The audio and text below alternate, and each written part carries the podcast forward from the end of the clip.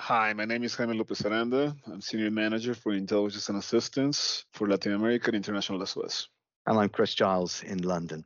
Jaime, uh, you've recently traveled to Colombia. Can you tell me what's the security situation like in the country? Yes, thank you, Chris. We went to Bogotá, Cali, and the uh, situation in Bogotá, by all descriptions, has worsened when it comes to petty crime. There are now incidents across the whole city, not just like isolated areas. And there's a growing concern amongst Bogotanos. In contrast with Cali, Cali actually seems to be much more quieter than, uh, than it used to be a few years ago, much more stable. And most of the caleños are actually a lot less concerned about petty crime. Having said that, outside of major urban centers, there's a general agreement that uh, in rural areas, violence is still very pervasive. The risk of kidnapping and extortion remains really high. And uh, there is an overall sense that this urban rural divide, if you will, will prevail in the next few months, if not the next few years. And that is something to bear in mind, very much so. And with regards to safety then, you spoke about petty crime in the city areas, but the rural crime sounds actually worse.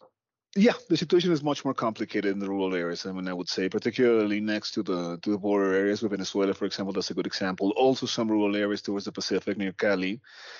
The situation there is radically different, if you will, because you still have a number of armed groups, paramilitary groups, or descendants of these groups. There's a lot more organized crime activity, as well as, uh, well, the E L N guerrilla activity, some more localized armed groups. I mean, the situation is just radically different in that way. So, whereas in the cities, you have a lot of stability, and the major concern is petty crime, for the most part. In the rural areas, the situation is a lot more complex and more complicated, yeah, precisely because of the the presence of this wide variety of armed groups. And wasn't there a ceasefire that was implemented earlier in the year? How's that holding? That is a very interesting point, actually, because uh, President Petro's Paz Total, or Total Peace, was actually meant to create the conditions for a dialogue, not only with the E L N, which is the last uh, major urban guerrilla, but also with a number of the criminal groups. They are considered, I mean, not, if not exactly combatants or not exactly political combatants, they are considered to be armed and potentially disruptive groups that need to be brought into the dialogue as well. Thing is, there's a lot of uncertainty and maybe some skepticism about the, the actual reach of the Paz Total, precisely because the incentives of the E L N are not exactly aligned as of now. People who spoke on the ground told about how the E L N has a very much a, a very deep social connection, very deep social roots in the in the regions where it operates, and that creates a structure of incentives that is not easy to for any government to tackle or for any government to uh, to address.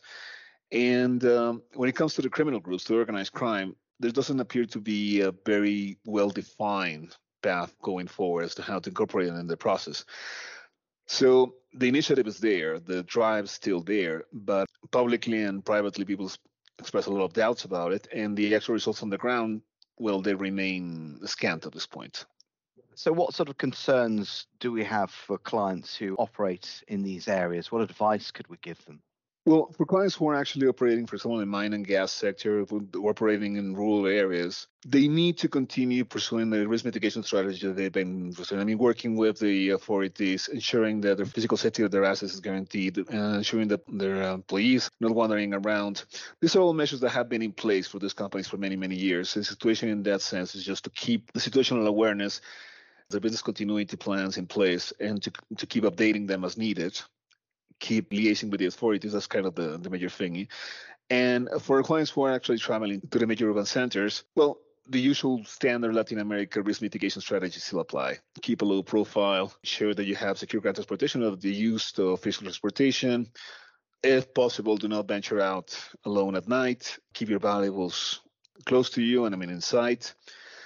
But yeah, this is really important to stress, Chris, and thanks for that. For those who are traveling to the cities, the situation is will be and is likely to remain relatively safe. It's going to be a relatively safe experience. And for those who are operating in rural areas, basically the same risks they've been facing for the past decade or so continue to be a, a clear and present danger for them. So again, they should they, they should keep the plans updated. And when it came to your trip, you obviously had conversations with providers on the ground in the country. What sort of things are you able to tell us about the conversations you had with them?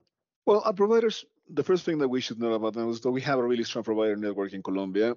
very experienced with a lot of capabilities, both for transportation and for all, all sorts of projects, and especially for protection.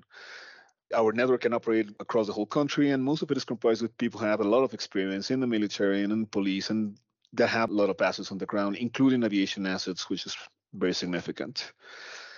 For the most part, again, what they related to us was precisely this sense that there is a growing presence of petty crime in the in major urban areas, but uh, the main concern remains for uh, people who are taking trips towards more remote locations, remote sites, and people who are operating in remote sites. I mean, those remain a significant amount of risk, but at the same time, they can be serviced within short notice, which is a good thing, and it's just uh, the good news of this.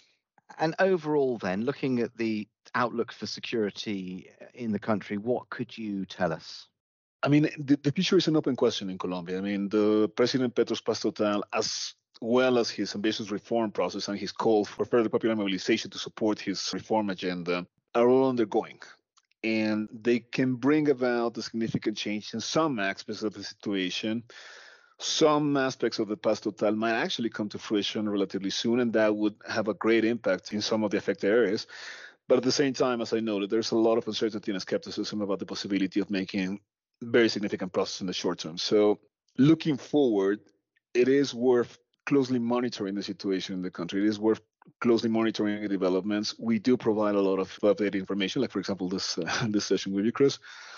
And uh, it would be advisable for our clients to keep abreast of developments, because the situation, even if it may not change radically or very impactfully in the short term, it will evolve in unpredictable ways for the next few months. Okay, Jaime, thank you so much for your time. Thank you, Chris.